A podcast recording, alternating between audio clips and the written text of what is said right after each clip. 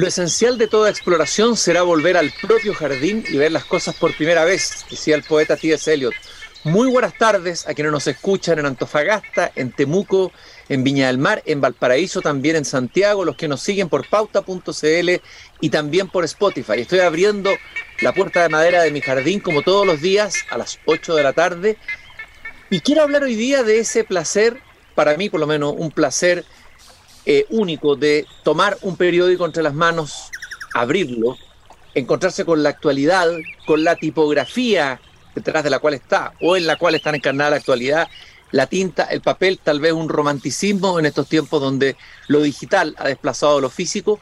Y dentro de los placeres de leer periódicos, hay periódicos que siempre me han producido mucho placer. Eh, están los periódicos españoles, desde luego. Y en primer lugar, primerísimo lugar, El País. Recuerdo perfectamente la primera vez que tomé un ejemplar del País, era muy joven, en España, y la emoción que me produjo, me fui a una plaza, me senté, lo toqué, lo miré, lo recorrí. El placer de recorrer ese estupendo periódico, nosotros le decimos diario acá en Chile, di- periódico de todos los días. Hoy día caminaremos esta tarde en el jardín con uno de los directores del País. Él fue director del País entre el cuatro de mayo del dos mil catorce y el ocho de junio del dos mil dieciocho, si no me equivoco. Es periodista, especialista en política internacional, ha cubierto distintas guerras, las guerras del Golfo Pérsico, las Malvinas, El Salvador. También parece que estuvo en los momentos de protesta contra la dictadura del general Pinochet en Chile. Le vamos a preguntar por eso. Fue corresponsal en Washington, encargado de abrir y poner en marcha la edición América del País, que agradecemos muchísimo a los latinoamericanos, y también eh, la inauguración de una edición propia en Brasil del diario El País. Autor del libro Digan la verdad, apuntes sobre un oficio en peligro de extinción, un título extremadamente sugerente. Antonio Caño Barranca está hoy día en Desde el Jardín. Mañana, el día jueves, está invitado por la Facultad de Comunicaciones de la Universidad de Diego Portales para hacer una charla y una conversación, veintitrés de marzo a las dos y media de la tarde en Vergara doscientos cuarenta. Antonio, un gusto de tenerte aquí, gracias por aceptar la invitación a caminar conmigo aquí en el jardín. Hola, ¿qué tal? Buenas tardes. Es un placer estar aquí con, contigo y con, y con tus oyentes. Lo primero que te quiero preguntar, Antonio, es ¿de dónde nace tu vocación y tu pasión por el periodismo? ¿Quién fue tu maestro? Eh, eh, eh, ¿Venía algo de la familia? Eh, ¿cómo, ¿Cómo fue tu, tu, tu, el inicio tuyo? Eh, ¿Cuál fue el llamado del periodismo en tu caso? En, en, en mi caso yo fui periodista por... esencialmente por mi deseo de, de salir de mi entorno más cercano, de, de, de conocer el mundo. Yo, yo procedo de una familia eh, trabajadora eh, que, que vivía pues eh, humildemente y que eh, decorosamente, pero humildemente, y cuyas expectativas eran pues continuar en el trabajo de mi padre y, y y expectativas que a mí me resultaban limitadas y me resultaban, digamos, escasas. Yo quería conocer el mundo, conocer qué había más allá de la curva que se veía al final de mi calle y, y, y, y, y por circunstancias eh, que no recuerdo bien, el, el, el, el periodismo se convirtió en... o vi en el, en el periodismo un instrumento para ello, un instrumento para un vehículo que me iba a ayudar a, a conocer a conocer el mundo. Y así fue, efectivamente. Y por eso, además, mi vocación siempre ha sido la de un periodista internacional. Y ese es, ese es el motivo por el, que, por el que estoy aquí. ¿Y hay algún periodista que tú admires, que haya sido tu referente, tu maestro, o que te haya formado, o alguna escuela... Eh, eh, te haya formado como periodista? ¿Qué te ha formado a ti? ¿Quién te ha formado a ti como periodista? Mi, mi, mi maestro fue un periodista. Eh, mi primer trabajo fue en la Agencia EFE, que es una agencia de noticias, y mi concepto siempre ha sido el del periodismo de agencia como el periodismo esencial, en el fondo como el mejor periodismo. Eh, yo siempre he entendido que el mejor periodismo era el periodismo sin adjetivos, el periodismo que se limitía y se limitaba A, a contar los hechos tal como ocurrían. Mi maestro fue Enrique Vázquez, es Enrique Vázquez, que sigue vivo, y él me educó como un periodista de agencia. Recuerdo una frase que él repetía constantemente cada vez que yo me ponía a escribir una, una nota. Siempre me decía, recuerda, Antonio, que el periodismo ha de huir, un periodista ha de huir de cualquier tentación literaria como si se tratara de la peste. Y yo he tratado de, he tratado de ser fiel a esa máxima, que considero que es muy correcta. No, no, no, creo que el periodismo actual eh, no está precisamente en esa, en esa línea, y creo que el periodismo eh, actual se ha hecho mucho más retórico y más literario, y, y no significa que eso necesariamente está mal, pero mi escuela es la otra, mi escuela es esta que te describía al comienzo. Es la línea contraria a Gabriel García Márquez, que partió siendo periodista eh, y que en el fondo usó el periodismo para narrar y hacer literatura. En este caso sería un periodismo que se ciñe a la realidad, o que intenta ceñirse a la realidad, ¿no? Eh, Esa fue mi escuela, la, la escuela de una agencia de noticias donde trabajé cinco años y donde cada día había que así como que eh, repetir. Yo escribía noticias de internacional, y entonces había que escribir, pues eh, cada día el presidente Reagan dijo ayer, dijo ayer porque entonces se escribían las noticias para los periódicos del día siguiente. Y, uh-huh. y, y, y, y en el fondo en esa frase, dijo ayer, alguien dijo ayer, esto, eh, en el fondo eso se resume en la labor de un periodista, y lo sigo pensando, uh-huh. sigo pensando que un periodista no es más que aquel que ocurre, que cuenta de una manera escueta, clara, concisa, comprensible, lo que está ocurriendo. En el fondo, el periodista es un, es un intermediario entre, la, entre los hechos y los ciudadanos. En el fondo, un periodista no es más que el, el, el representante de los ciudadanos donde ocurren, allá donde ocurren los hechos. Y por eso creo que lo mínimo que puede hacer un periodista es, puesto que es un emisario de los ciudadanos, lo mínimo que puede hacer un periodista es contarle los hechos a los ciudadanos con honradez y con honestidad, no, no deformarlos en función de sus propias creencias y de sus propias ideologías. He leído por ahí en una entrevista un elogio de la figura del reportero local, ese que va, que va a un lugar, ve, pregunta y luego escribe su nota, ¿no es cierto? Eh, eh, sí. Y me gustaría que bueno, habláramos. Tú, al final todo, el, yo, yo soy, eh, eh, lo he dicho en algunas entrevistas con motivo de la publicación de este libro. Yo he sido siempre un reportero, esencialmente, y sigo siendo un reportero, y es lo que he sido en mi, en mi, en mi profesión. Fui director del País, efectivamente, como decías, pero yo no soy de oficio director. Hay otros periodistas que han sido de oficio directores. El mío, yo no. Yo fui eh, durante un tiempo, circunstancialmente, director de un periódico, pero lo que he sido es un reportero, y lo que, lo que soy es esencialmente un reportero, es lo que sé hacer y es lo que más valoro en el periodismo, efectivamente. Y el, peri y, y el, y el periodista y el reportero siempre se inicia en lo más cercano, en lo local.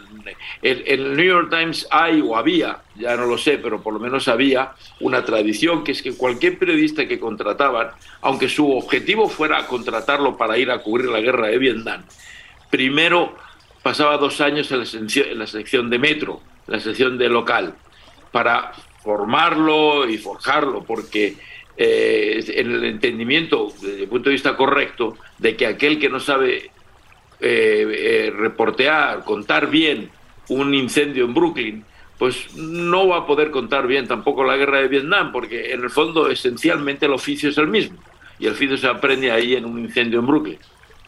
Ahora, hay, hay dos, eh, eh, dos dimensiones de ese oficio. Primero es el ir, ver y preguntar, y luego narrarlo eso.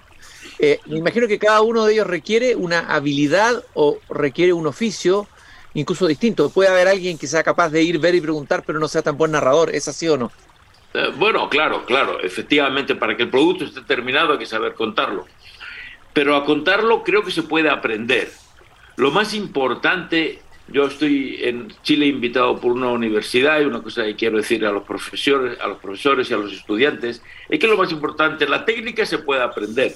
Lo más importante que hay que enseñar es a contarlo con honestidad, con honestidad intelectual. Una noticia puede estar peor o mejor contada, y, y va a tener más éxito y va a tener más lectores la que está mejor contada. y va, y, y va a cumplir mejor su función de, de informar la nota que está bien contada que la que está mal contada. Pero la que es verdaderamente lesiva y la que es nociva para, para, la, para la independencia de nuestra profesión y para una sociedad democrática es aquella nota que está intencionadamente distorsionada. Eh, tú llegas a un incendio y tú has hablado con la policía y con los bomberos y con los testigos de aquel incendio. Y tú de eso elaboras una nota donde esencialmente recoges el punto de vista de cada uno de ellos. Pero si tú lo que cuentas es que el incendio, eh, o pretendes que el culpable del incendio sea la policía porque llegó tarde, y ahí empiezas a distorsionar los hechos para que los hechos se acomoden a tu intención inicial a la hora de cubrir eso, ahí no, no es que estás haciendo una mala nota, ahí estás simplemente haciendo un enorme daño a la sociedad democrática. Es decir, hay una ética. Esta sería una suerte de ética del periodista, una ética esencial, ¿no? Una, una ética básica. Ajá. En el fondo, en el fondo nosotros, como te decía, nuestra profesión es la de representantes de la sociedad en, en allá donde ocurren los hechos. Estamos hablando de eh, del incendio o de un acontecimiento de carácter local, pero lo mismo se puede aplicar al Congreso de los Diputados, eh, A, al Parlamento. Eh, no todo el mundo puede entrar al Parlamento en Chile, imagino. No, no creo que cualquier ciudadano simplemente entra y, y, no, y no. no puede entrar, ya cruza la puerta y asiste a cómo es la sesión parlamentaria. No, solo pueden entrar algunas personas. Entre ellos pueden entrar los periodistas a contar la sesión parlamentaria. Y se supone que los periodistas pueden entrar a una sesión parlamentaria porque son los encargados después de contársela a todos los que no pueden entrar. Es decir, a todos los ciudadanos. Bueno, yo diría que como mínimo, ya que están ahí para contarles lo que ha pasado en la sesión parlamentaria, deberían contársela con imparcialidad y con honestidad, ¿no? Eh, diciendo lo que cada uno ha dicho, sin tomar partido por uno o por otro, sin distorsionar la intervención de uno o de otro, ¿no? Y yo comprendo que esto no es fácil, o sea, o es más difícil de lo que parece, porque todos tenemos nuestros puntos de vista, los periodistas somos seres humanos, que tenemos nuestros prejuicios, y que cuando llegamos a cumplir con nuestro trabajo, pues venimos ya cargados con una con un historial y con una serie de, de ideas. Eh, pero eh, de eso se trata. Eh, aunque tengas ideas, yo eh, creo que hay que siempre hacer el esfuerzo por ser honesto a la hora de cubrir una información. Nuestro, nuestro trabajo es un servicio a la sociedad, así lo entiendo yo, que es un servicio... Eh, eh, el, como el conductor de un bus eh, que se encarga de llevar a la gente de un lado a otro, y no creo que el conductor de un bus discrimine quién se sube a su bus en función de quién le cae más simpático, quién le parece más guapo a la hora de subir a su bus. Y nosotros creo que eh, tenemos la obligación de intentar no discriminar y de hacer todo el esfuerzo posible por contar las cosas tal como ocurrieron o tal como nosotros honradamente las vemos. Yo, lo, un periodista no posee siempre la verdad, no conoce siempre todos los hechos y los conoce. Un, un, un periodista a veces puede difundir una noticia que no es cierta, simplemente porque no sabe, eh, porque no ha, el, porque le han engañado simplemente, ¿no? Puede ocurrir ese error, pero al menos hay que hacerlo en conciencia. Esta es una profesión que se ejerce en conciencia y creo que los periodistas debemos trabajar en conciencia. Me imagino que los tiempos que estamos viviendo, los tiempos del periodismo actual, se alejan bastante de esta ética y esta mirada tuya del periodismo. Es decir, hoy día parece tener más relevancia el opinólogo, el columnista, el que tiene un punto de vista político, ideológico, lo que sea, que el que va a reportear el hecho puro. Y vivimos tiempos además de, de polarización extrema, que hace que también el periodismo entre en esa lucha, en esa polarización extrema que estamos viviendo, sobre todo a través de las redes sociales, etcétera. Es decir, es un escenario eh, eh, eh, complicado para todo lo que tú has descrito del periodismo. Por algo, por lo demás, entiendo, y me, aunque no he leído el libro, pero tengo mucho interés en leerlo, tú hablas de que es un oficio en peligro de extinción. Está en peligro de extinción por esto mismo. Eh, tu, tu charla del día de mañana habla de los peligros que enfrenta el periodismo hoy. ¿Ese es uno de los peligros? Esa es una de las razones. El periodismo está en parte deslegitimado entre la sociedad. Ha perdido prestigio entre la sociedad.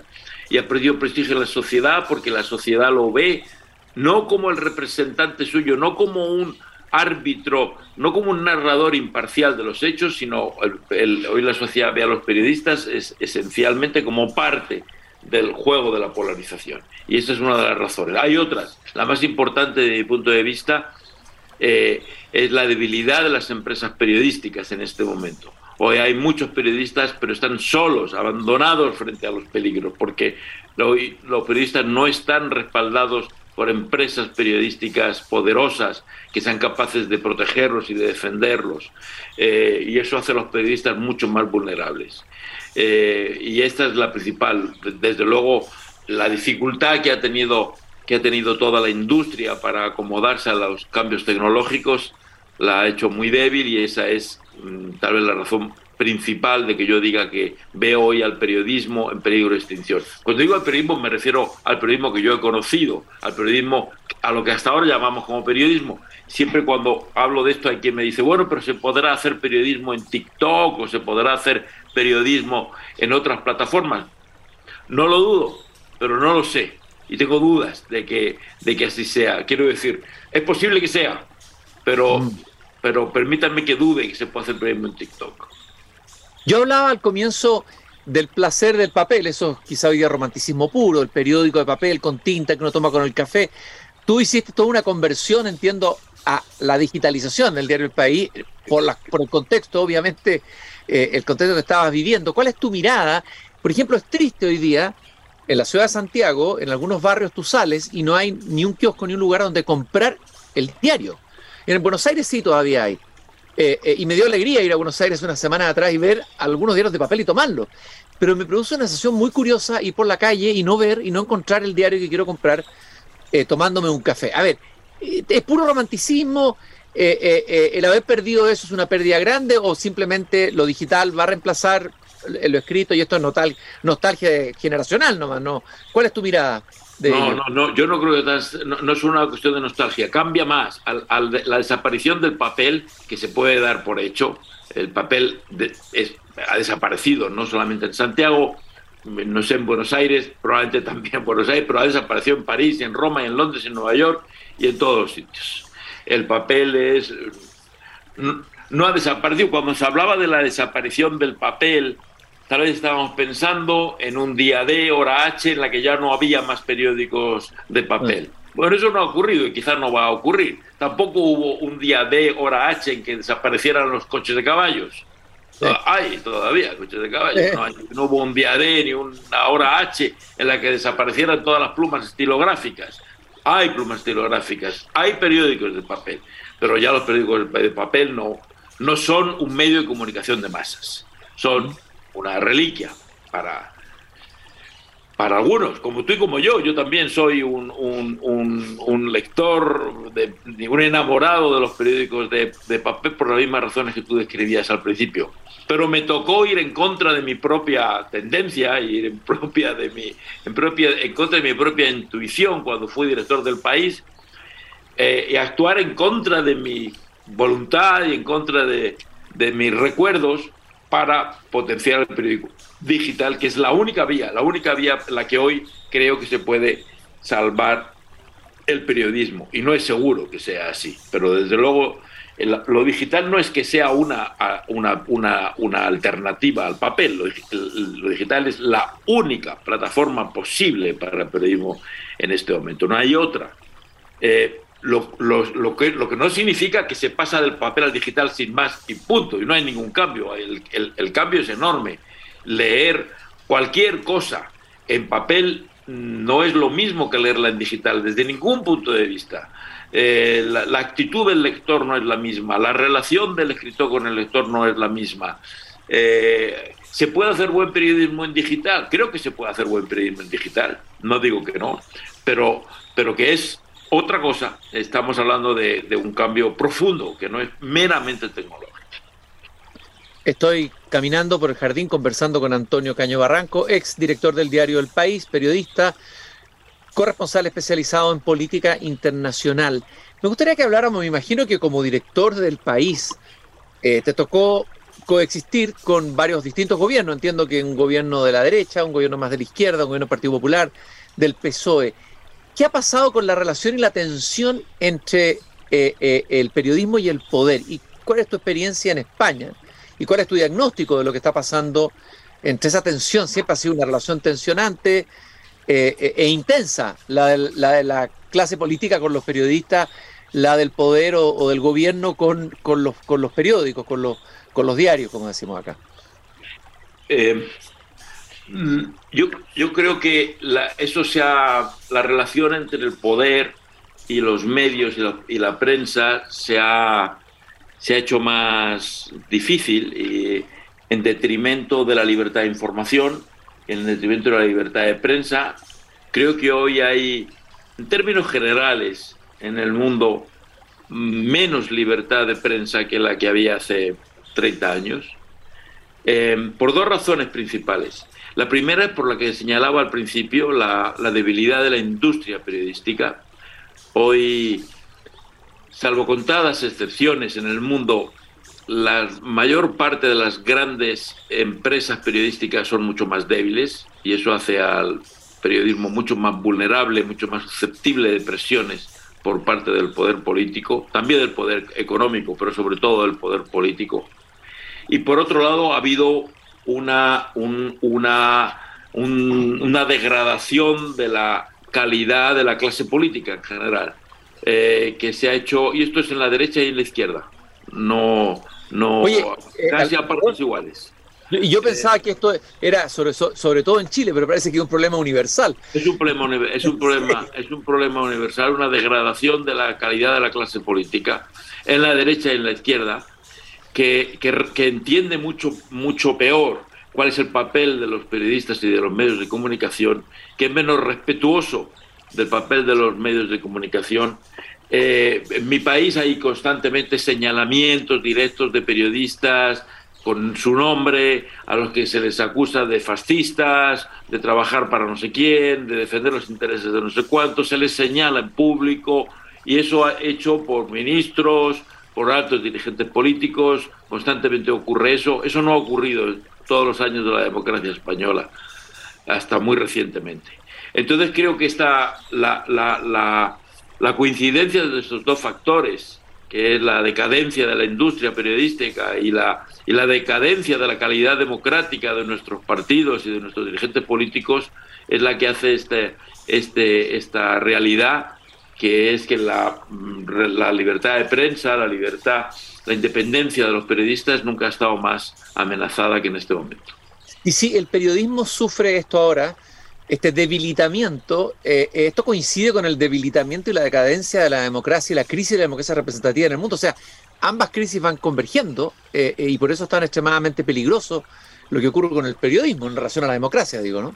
Absolutamente. Es que ambas cosas están unidas. La democracia liberal, por, por lo menos, eh, de la democracia que hemos conocido, porque la democracia a lo largo de la historia ha tenido muchos adjetivos, ha habido democracias populares, el, el, el, el régimen de Franco se llamaba democracia orgánica, o sí. sea, adjetivos, la democracia, pero la democracia liberal, la democracia donde todos somos libres, independientes, esa democracia eh, está unida desde su nacimiento a la prensa, a la prensa libre.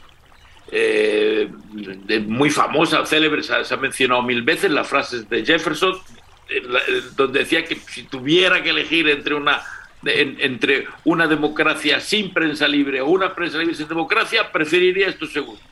Hasta tal punto está unida la democracia con la prensa libre. Por tanto, ambas, las dos crisis están unidas. La crisis de la prensa libre, de la prensa libre en, como un poder, no es que no, esto no quiere decir que no haya periodistas que actúan en libertad en Chile y en España. Yo sé que muchos colegas míos en Chile actúan con completa libertad y en España también. Pero la prensa libre como poder ha, ha perdido terreno, y eso significa al mismo tiempo que ha retrocedido la calidad democrática eh, en general en nuestros, en nuestros, en nuestros países. Y, y, y, es, y ese, la, la, la pérdida de de prensa libre es solo uno de los síntomas, pero hay más, claro.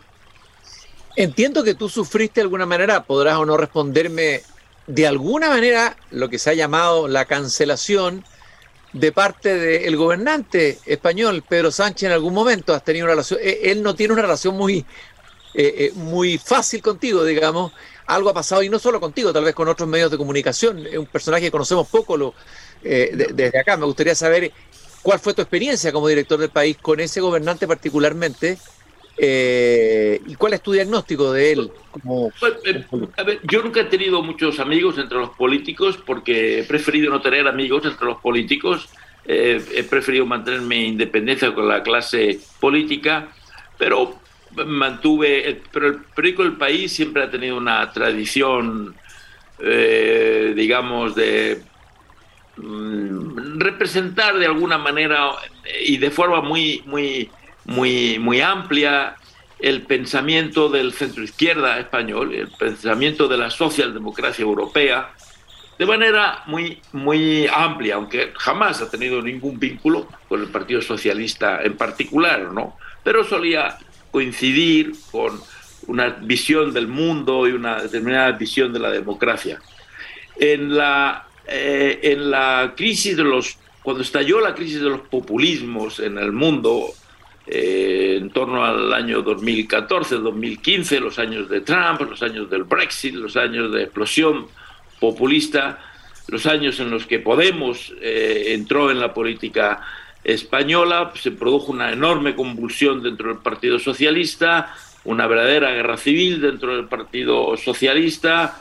Eh, yo en ese momento, siendo director del país, pensé que el sector que representaba Pedro Sánchez era el sector inadecuado para, para hacerse cargo del Partido Socialista, que quería que era el sector que representaba unas corrientes populistas, eh, no socialdemócratas.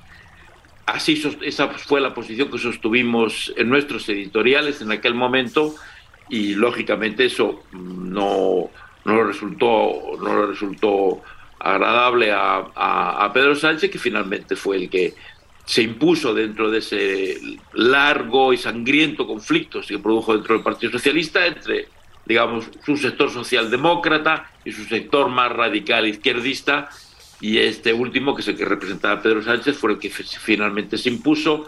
Yo, desde el punto de vista editorial y como responsable de la línea editorial del país, no coincidía con este otro eh, sector y ese otro punto de vista, y cuando Pedro Sánchez llegó al gobierno, bueno, pues se produjeron una serie de sucesos, presiones y decisiones Eh, que concluyeron en mi salida de la dirección del país. Quedan pocos minutos, que lamentable, porque me gustaría hacerte muchas preguntas, Antonio, a quienes quieran seguir escuchando a este apasionado del periodismo con vocación de periodista de verdad, periodista en estado puro, periodismo, eh, quintesencia del periodismo. Pueden asistir mañana a esta charla, a esta conversación en la Facultad de Comunicación de la Universidad de Diego Portales, en Vergara, dos cuarenta, a las dos y media de la tarde. Eh, dos cosas te quiero preguntar. En tu larga trayectoria de reportero, bueno, también de director, ¿cuál ha sido el momento eh, o el recuerdo más potente que tú guardas de tu tarea de, de periodista? Si tuvieras que rescatar un recuerdo. Uno, mira, eh, eh, si tengo que rescatar uno, porque ahí fue impresión profesional y personal, es un episodio ya antiguo y que probablemente no recordarán la mayor parte de tus oyentes, que seguramente son los oyentes jóvenes y, y que eh, no nacieron cuando el episodio que yo voy a contar, pero a mí me conmocionó el asesinato en El Salvador en mil novecientos ochenta y nueve de el padre Ellacuría y otros jesuitas que fueron asesinados por el ejército eh, mientras dormían en sus, en sus eh, dependencias de la Universidad Centroamericana. Aquello fue un episodio terrible. Yo fui avisado de aquel crimen a las pocas horas de ocurrir, y cuando llegué a la universidad, al patio de la universidad, todavía estaban los cadáveres del, del padre Ellacuría y de otros padres españoles y salvadoreños que habían sido eh, asesinados allí. Me impactó aquella visión, me impactó en muchos aspectos, uno de ellos porque creía ser amigo personal del padre Ellacuría, pero también por la crueldad humana, la, la, el sinsentido del, de la cobardía, de, de, de cómo un ejército puede llegar a ser tan despiadado contra su propio pueblo, al que se supone de, debe defender.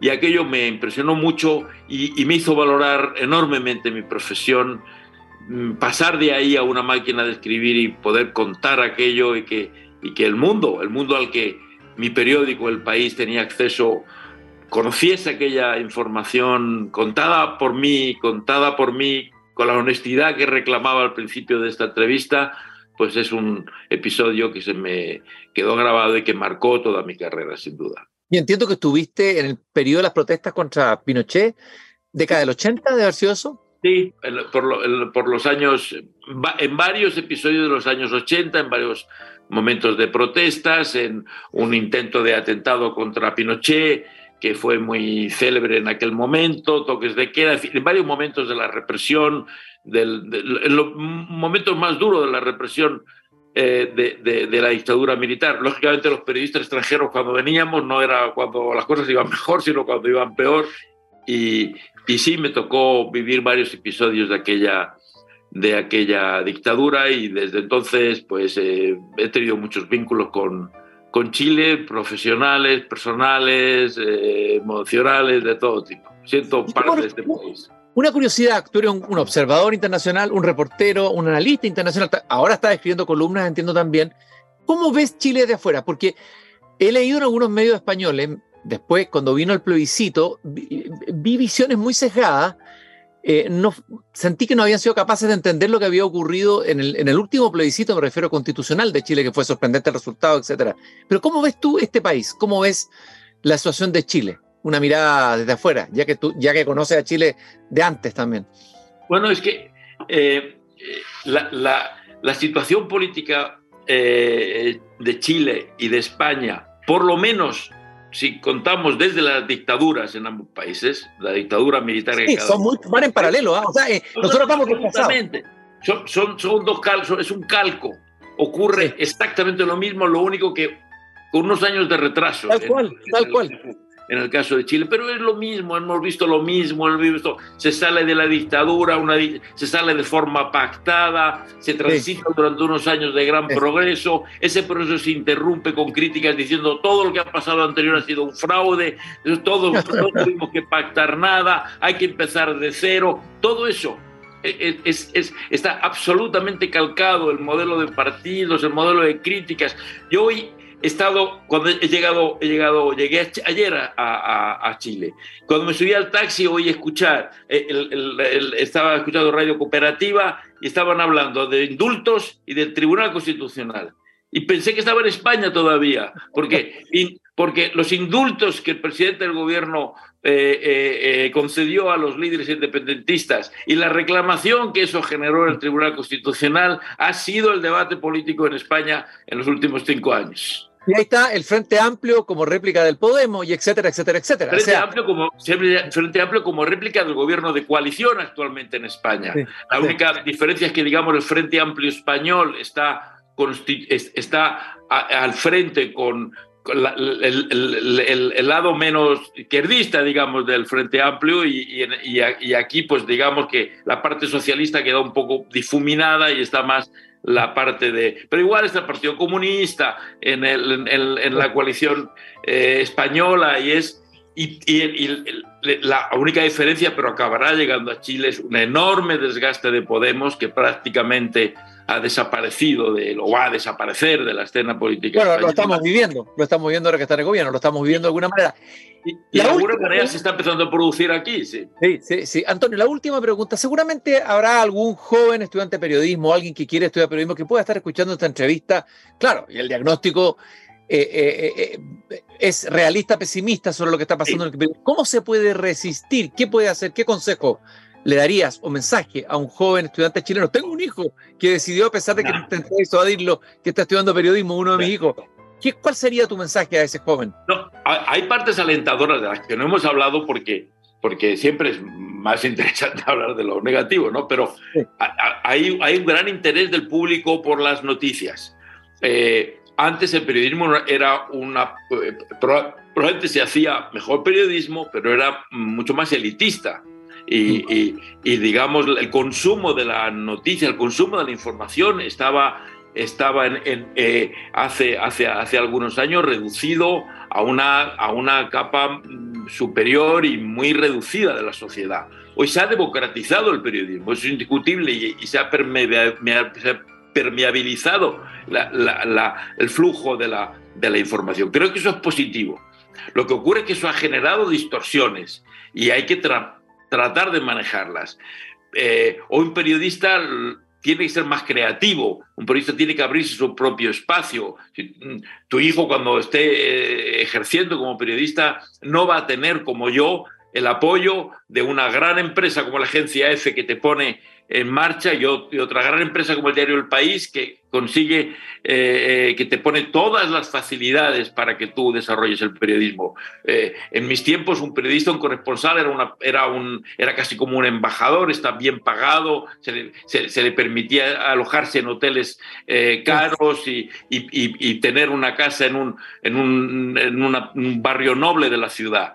Eh, Teníamos las empresas que no lo permitían. Tu hijo no va a tener eso, va a tener que ser más creativo, va a tener que abrir sus espacios, pero va a tener a favor que una sociedad que está más necesitada de información y es más receptiva. Antonio, yo te quiero agradecer muchísimo este tiempo que nos has regalado, este paseo por el jardín esta tarde. Insistir en invitar a todos los que nos escuchan a tu actividad mañana en la Universidad de Diego Portales, eh, Eh, veintitrés de marzo a las dos y media en Vergara dos cuarenta. Te doy de nuevo la bienvenida a Chile, a ver si podemos otra vez volver a conversar, eh, porque me parece interesante esa comparación entre España y Chile. Eh, es bien impresionante en realidad, eh, me quedé pensando eh, cómo, cómo se, se, se refleja un país en el otro. Es, es impresionante. Es impresionante, sí. Y te felicito por tu extraordinaria trayectoria, eh, Antonio Caño Barranco, periodista, director del País. Durante cuatro años, corresponsal, especialista en política internacional. Muchas gracias por habernos acompañado. Recordar que nos acompaña el Grupo Viva, comprometido con la sostenibilidad en los barrios y la cultura al interior de la empresa, y Fundación Irarrázaval, con la educación técnica profesional en Chile. Nos encontramos mañana nuevamente aquí, cuando vuelva a abrir la verja de madera de este jardín. Muchas gracias por habernos acompañado y buena estadía en Chile, Antonio. Muchas gracias. Ha sido un placer este paseo. Para, para mí también.